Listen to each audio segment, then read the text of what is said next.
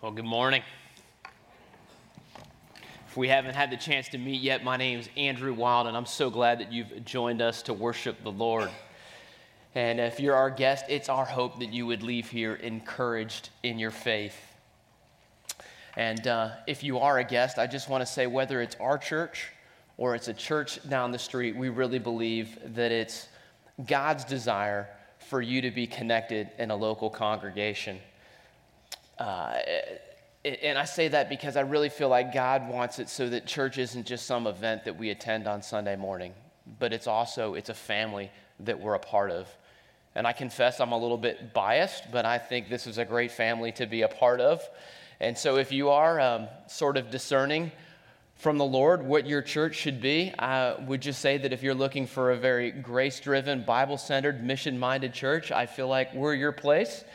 And if you sense God is maybe nudging you to go from being a, uh, a spectator in his church to one who is a participant, to one who is engaged in the life of his church, I just want to commend uh, two upcoming events to you. The first is a, a journey interest meeting that's happening on Wednesday evening, August 17th. Come join Pastor David Holcomb for some dessert and learn more about our journey groups. And then also on Sunday morning, August 28th, we'll have our Taste of Community event uh, in a room right over there that we, we call our community room, again, led by uh, David Holcomb. And both of these events would be great ways to, to take a next step in getting more connected and also in growing what it means to be a follower of Jesus. Well, I don't know about you all, but um, I feel like I'm still trying to figure out life. Uh, there have been moments in my life where my heart has just felt full and contented I can think of times where I've come home from the neighborhood pool after spending a few hours hanging out with friends and family, grilling, playing some beach volleyball, and just standing there on my front porch and feeling like I wouldn't trade places with anyone in the world. I can recall times where I'm out there cutting the grass in the backyard and I'm looking back at the house and the family inside it and just thinking to myself, man, what more could a guy want? And then there have been other times when I've walked into the garage and I've seen the yard equipment and the bikes and the scooters all stacked up on top of each other, and I've just thought to myself, man, wouldn't it be nice to have a different house? wouldn't it be nice to have a house that, that, had a garage that wasn't designed to accommodate a Mini Cooper? Or, or even a garage with taller ceilings like my buddy Dave's? If I'm being perfectly honest, there's um, times when contentment feels a little bit like holding water in my hands. And it, I look down and it's there for a moment, but it has a way of seeping out. And the crazy thing is, I know it doesn't make any sense. Now, I know on paper my, my circumstances would be the envy of 98% of the world's population. And yet it doesn't matter. Contentment can still elude me at times. Maybe, maybe some of you can relate. You've got two cars in the driveway, you've got decent health, you've got uh, a good job, you've got a beautiful family, and, and yet um, there's an itch. There, there's a yearning um, that doesn't seem to be able to be scratched. Something seems just beyond reach. Uh, maybe it's because the guys and gals in the marketing department have done their jobs well. I recall one time I was attending this um, conference and a former advertising executive for Porsche was speaking. And I'm not knocking Porsche here because I'm pretty sure this is probably true of all the car companies. Um, but he, he said that the essence of his job was to stir up discontentment. He, he said he was doing his job well. What they wanted him to do was kind of make you feel like your life wasn't complete unless you owned one of their vehicles. Harvard Business Review uh, ran an article two years ago about a study uh, undertaken where they looked at survey data that was compared over 31 years uh, across 27 European countries involving 900,000 people. So that's just under a million people. That's a pretty broad survey. And the researchers found this that the higher a country's ad spend, the more they spend on advertising, the less satisfied its citizens were a year later. So there was an inverse relationship between advertising and happiness.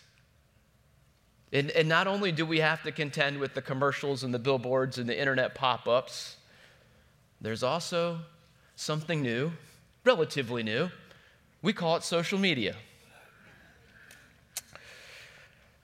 And if we're just going to be honest with ourselves here, I, I, think all of us, we want to be happy for our friends when we see va- pictures of them vacationing somewhere fun or out to dinner somewhere nice or enjoying a weekend at the lake with mutual friends or cruising around on that new toy. I mean, really, I want to be happy for you. If you get that new Triumph motorcycle, but sometimes I want the Triumph motorcycle, you know? I mean, sometimes if we're just being honest with each other, if you're home on the couch and you're eating leftovers that have been warmed up in the microwave and, and you see a picture of your friends out enjoying a good night on the town, I mean, doesn't that just meddle with your sense of contentment just a little bit?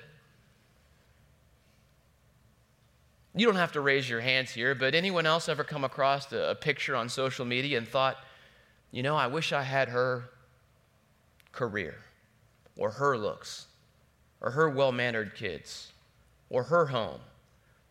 Or I wish I had a job that pays like his or the opportunity to travel like he does or the kind of leisure time that he has, the free time, or his athleticism. Why is that? Is discontentment a malaise that only affects a certain segment of the population? If you have a six figure salary, or maybe if you reach the age of, of 50, are you immune from it? Are you insulated from discontentment if you land a well paying job or a home in a certain neighborhood or a comfortable retirement? What do you think? Which way are we going to shake our heads? We're going to go north, south, or east, west? Yeah, right, east, west. We all know the answer to that. There are plenty of people that have decent jobs and nice cars and disposable incomes who, by all accounts, have some really good things going for them. But you know what they don't have? They don't have contentment. You can find discontent people living in the penthouses of Manhattan and in the, the trailer parks of um, rural Kentucky and even in the suburbs of Winston-Salem. So, what's the key to contentment? I, I don't know anyone who is, um, would say, Yeah, I'm going to pick discontentment over contentment. I think it's something we all want, but not all of us have. However, we could say this that God wants it for us. It's one of the great privileges of the Christian faith. And so this morning, I'd like to answer the question how can we experience contentment? Uh, but before uh, we get into that, I, I thought it just might be helpful if we take a minute and we define contentment. So, the word that we translate um, contentment, I'm going to give you a definition and then we can just unpack it a bit here. We could say that it's an inner sufficiency that keeps us at peace in spite of outward circumstances. So, said another way, it's a spirit that's free from worry or edginess or angst because it's untroubled by any change in fortune or external circumstance. One Puritan writer defined contentment as simply a settled temper. It's a settled temper. This word was uh, frequently used by the ancient philosophers. For the Cynics and the Stoics, contentment was the highest of virtues. It epitomized their ideal. It conveyed the mindset of a person who was independent of all people and events. Uh, the Stoics believed that a man should be sufficient unto himself for all things, and able by the power of his will to resist the force of circumstances. So, this is someone who could sort of just stick his chin into the wind and let everything roll off his shoulders someone who would be unfazed by what was swirling around him, someone who possessed within themselves all that they needed for their own happiness. And the Apostle Paul, who was familiar with the vocabulary of the philosophers, he borrows this word and then he Christianizes its meaning. He gives it a little twist. He, he agrees with the Stoics and the Cynics that it's good for a person to have a frame of mind that's independent of external circumstances, uh, but he provides a Christian basis for it, which we'll see later. Now, just to be clear, Uh, contentment shouldn't be misunderstood to mean that one no longer has desires. This isn't the same thing as apathy. The Apostle Paul could say that he was content even when he was locked up in prison, but that didn't mean that he wanted to stay in prison. He hoped to be released. He said that. And contentment doesn't mean that one can't have goals and aspirations. It isn't synonymous with complacency. Paul said that he was eager to travel to Rome. We know that he'd hoped to travel to Spain and to share the gospel there. And, and, contentment doesn't mean that we have to be in denial about our situation. If you've just lost a limb, having contentment doesn't mean that you have to minimize the loss and say, oh, it's only a flesh wound. I mean, that, that's, that's not contentment, is it? That's, um, that's like being delusional. Nor is contentment a lack of emotions. We know that Jesus wept at the grave of, grave of Lazarus. It's, it tells us in, um, in Matthew's gospel that he grew sorrowful on the eve of his crucifixion. While being content, Paul expressed grief. He longed for companionship in his parchments and his cloak when he was alone in prison. He told the, the, the Christians in Philippi that they could make his joy complete by being united in love and humility. So, a contented Christian is not free from the weight of desires or heartache or trials, but one who has a settled heart and one who can say, regardless of the circumstances, my lot is sufficient. Now, I confess that this is an area where I'm still growing. Uh, the Apostle Paul could assert that he had figured out the secret to contentment. I can't make that claim yet. Um, maybe, maybe in a couple years when I'm a little older, uh, there can be a part two to the message. Uh, but for now, I just uh, would want to pass along a few insights that I feel Scripture has yielded that can be of benefit to us. As it relates to experiencing contentment, I have four thoughts I'd like to pass along. And if you're taking notes on the back of your bulletin, the first one is this.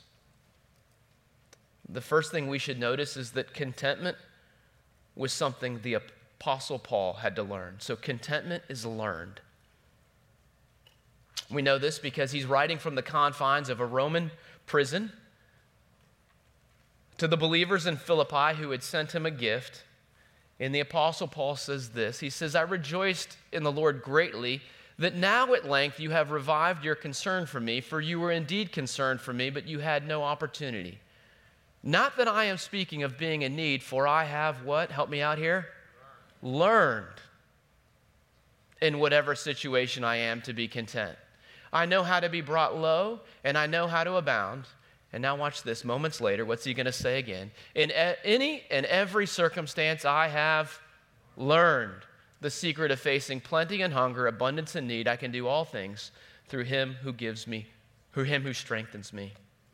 So, twice in a really short span here, he asserts that contentment is something that he learned. It isn't a gift that just sort of miraculously landed in his lap with any effort on his part. You know, we don't have to learn how to be grumpy, do we? We don't have to learn how to be a little poopy pants or a, a sour puss. We, we can do that just fine on our own. But, but contentment requires some re education on our part. It's something that's developed. And I, I think this should be an encouragement to us. If you're not content now, don't shrug your shoulders and say, oh, I guess I just don't have enough Jesus like these people over there. That's not the way this works. The Apostle Paul wasn't born with contentment either, he had to learn it.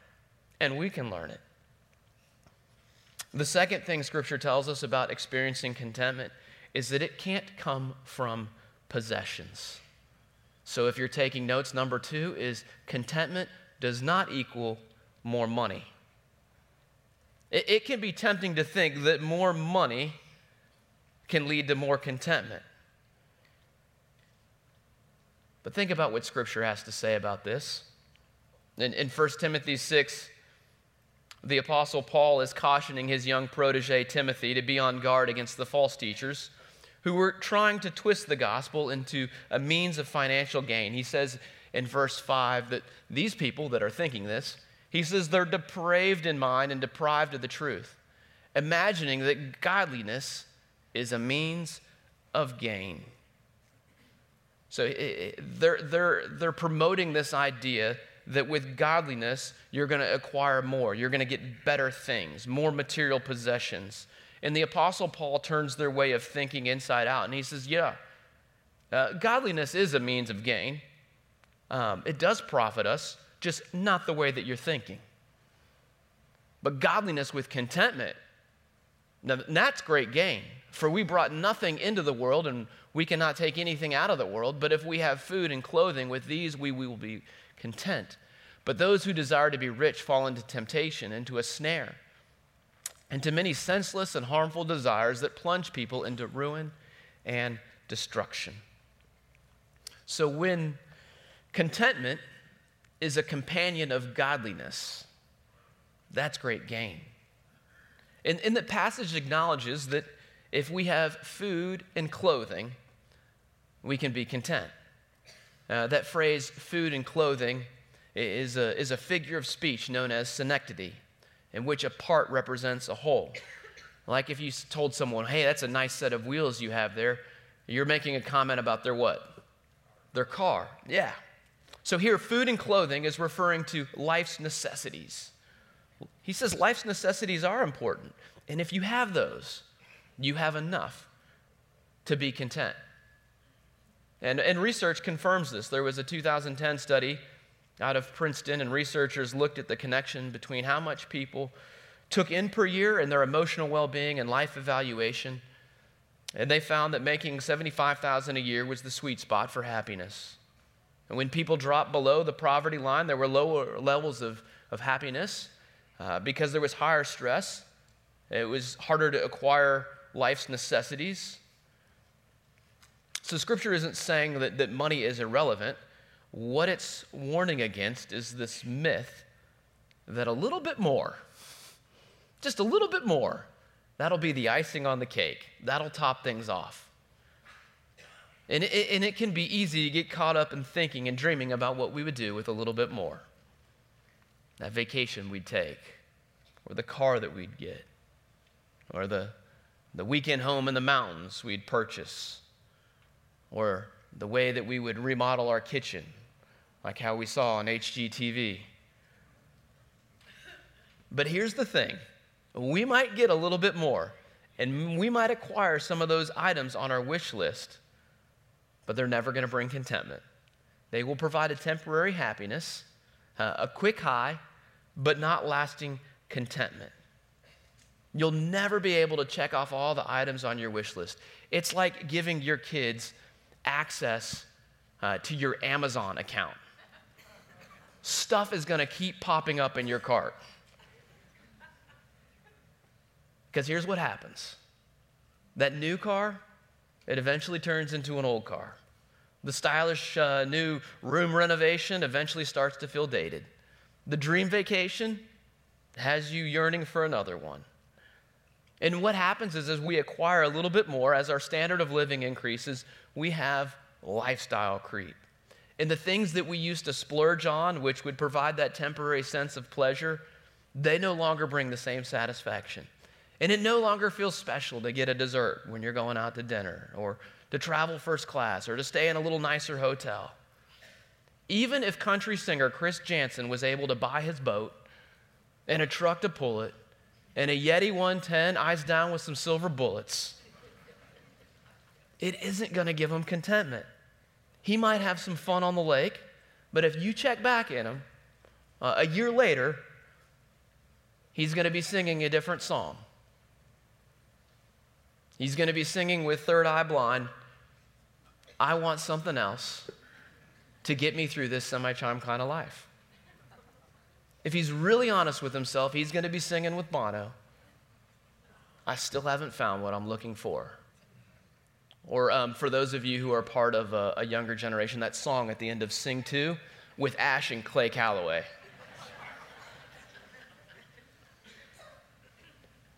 Contentment, it, it can't be found through possessions or acquiring a little bit more.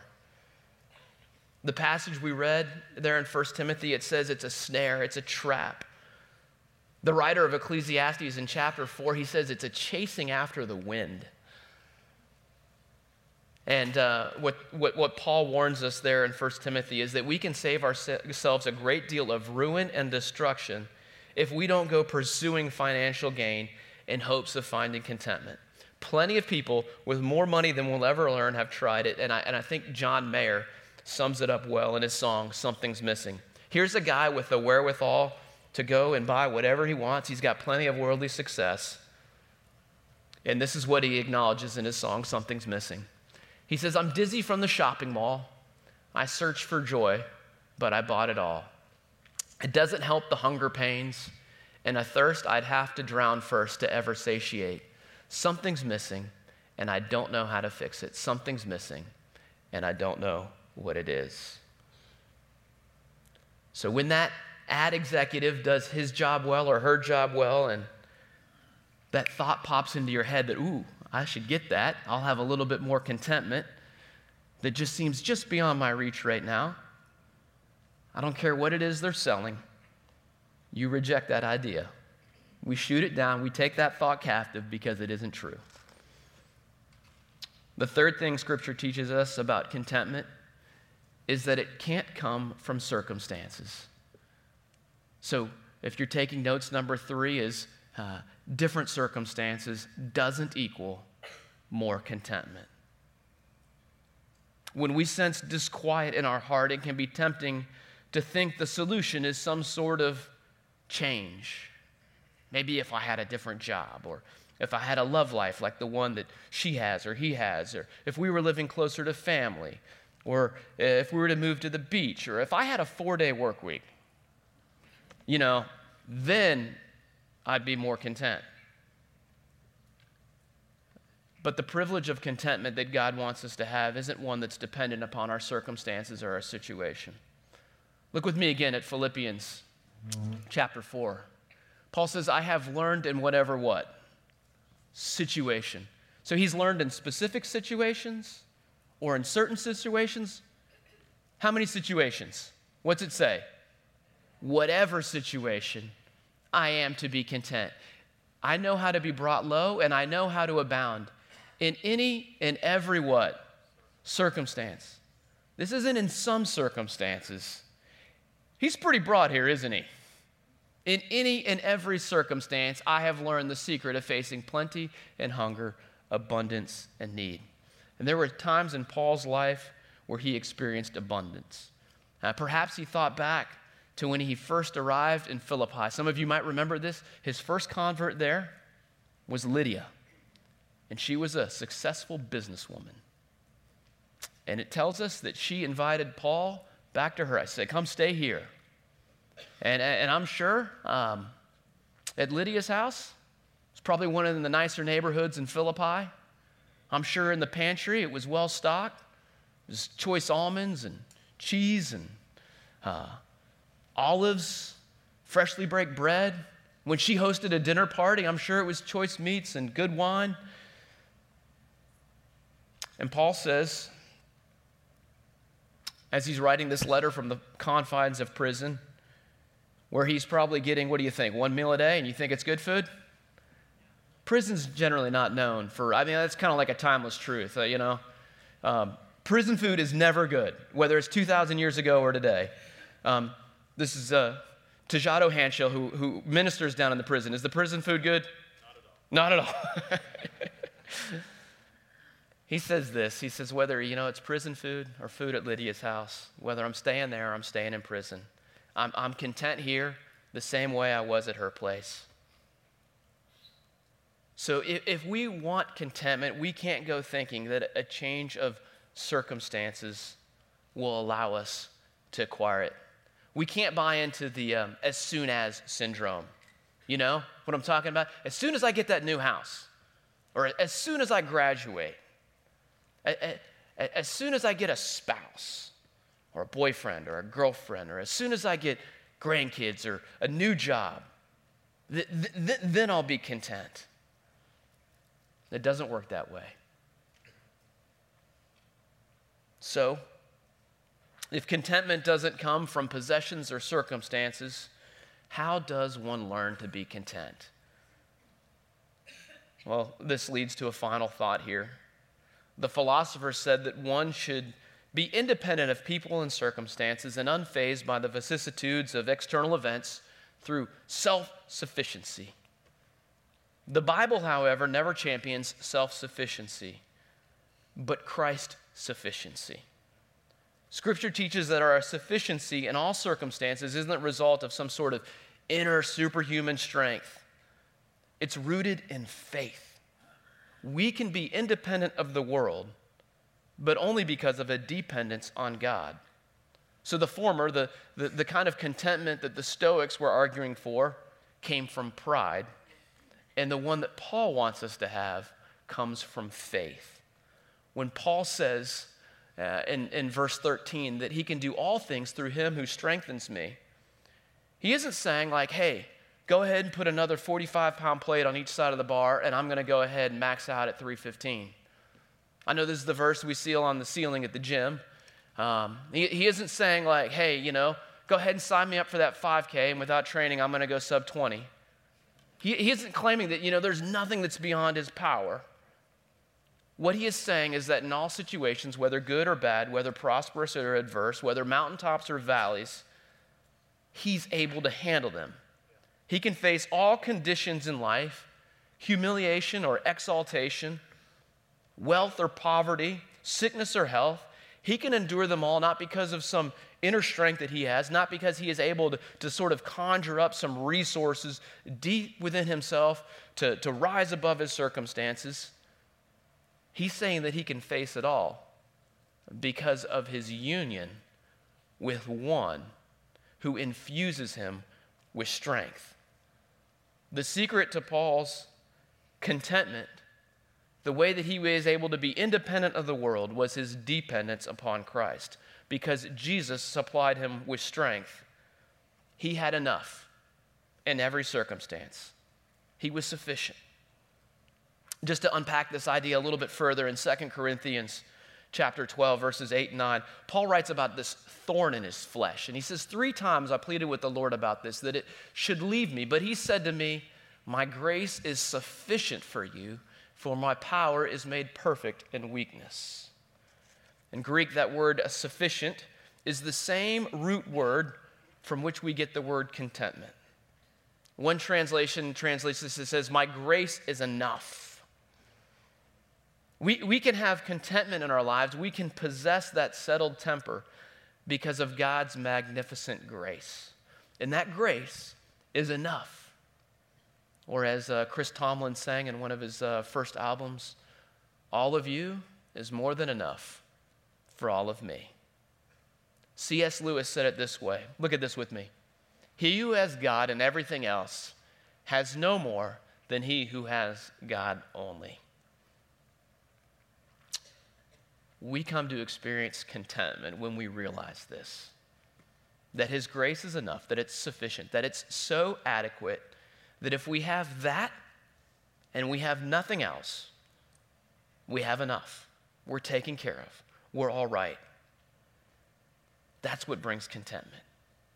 And, and Jesus gave us a very tangible way of remembering just how magnificent and sufficient His grace is.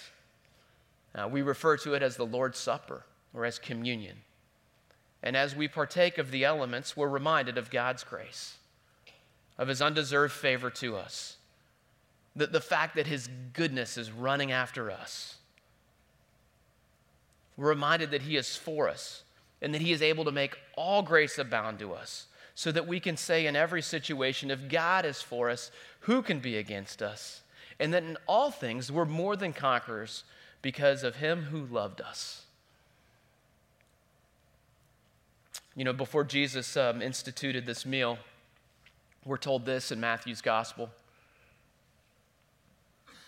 As they were eating, Jesus took the bread and after blessing it, broke it and gave it to the disciples and said, Take, eat, this is my body. And he took a cup, and when he had given thanks, he gave it to them, saying, Drink of it, all of you, for this is my blood of the covenant, which is poured out for many for the forgiveness of sins. I tell you, I will not drink again of this fruit of the vine until that day when I drink it new with you in my Father's kingdom. So we celebrate this meal not only to look back on the sacrifice that Jesus made for us, and we're reminded of the sufficiency of that grace, but there's a great promise here as well. Because when is Jesus going to partake of the cup again? On that day when he drinks it with who? With you, with us, in my Father's kingdom.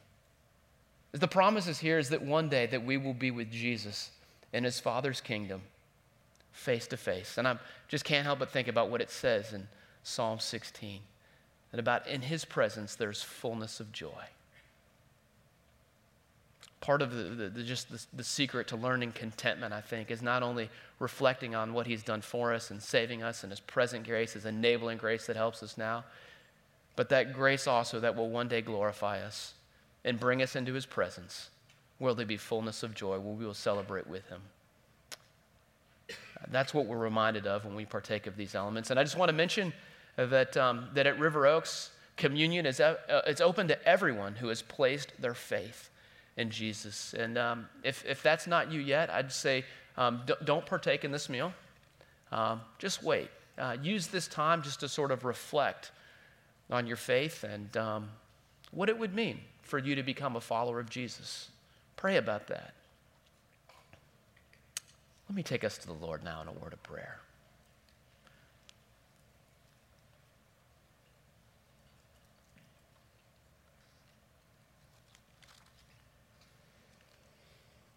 Our Father in heaven, we come before you now as your people, acknowledging that you are a good shepherd. And as we enjoy this meal that you gave us, I pray that you would use it to help us more fully grasp what it is that we have in you. God, we, we do not want to be slaves to that, that frustrating drive for more. And, and, I, and I pray that you would come and that you would set us free from ingratitude, from discontent, from dissatisfaction, from the envy that can sometimes infect our hearts. Lord, we want to be your pupils. We want to learn the secret of contentment, and we invite you to teach us. Magnify the grace of contentment in our lives. Lord, whether we have a little or whether we have a lot, we want to experience um, the great gift of your enoughness. We want to live in the, in the peace of, of your providence and of your provision. And we crave the, the joy that you would want to give. And so, as we feast on these elements, would you remind us afresh of every good thing that we have in you? And if you're here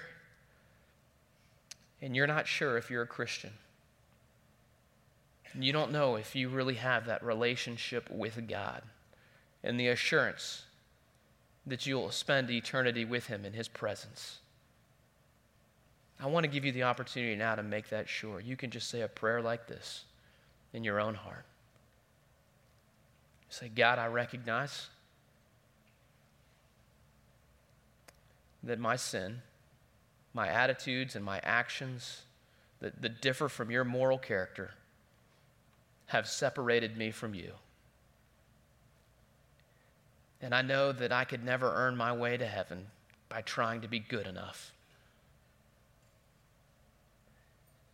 And I believe that Jesus came and he lived the perfect life I could never live. And Jesus, I want to accept you now as my Savior. I thank you for the forgiveness of sins that you offer and your willingness to clothe me in your perfect righteousness. And I thank you for sending your Spirit into my life. I receive that now, and I commit now to following you all of my days. And all God's people said, Amen. Amen.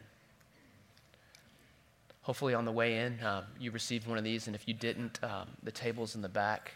Uh, you can just slip out now and, or even raise your hand, and some ushers will bring you one. I'll give you a moment to locate it.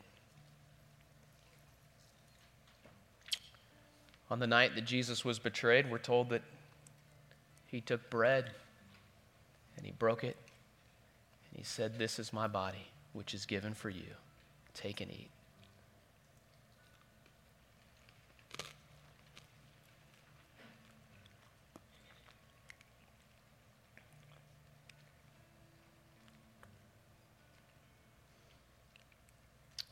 The same manner, after supper, he took the cup. And when he had given thanks, he said, This cup is the new covenant in my blood, which is poured out for many for the forgiveness of sins. Take and drink.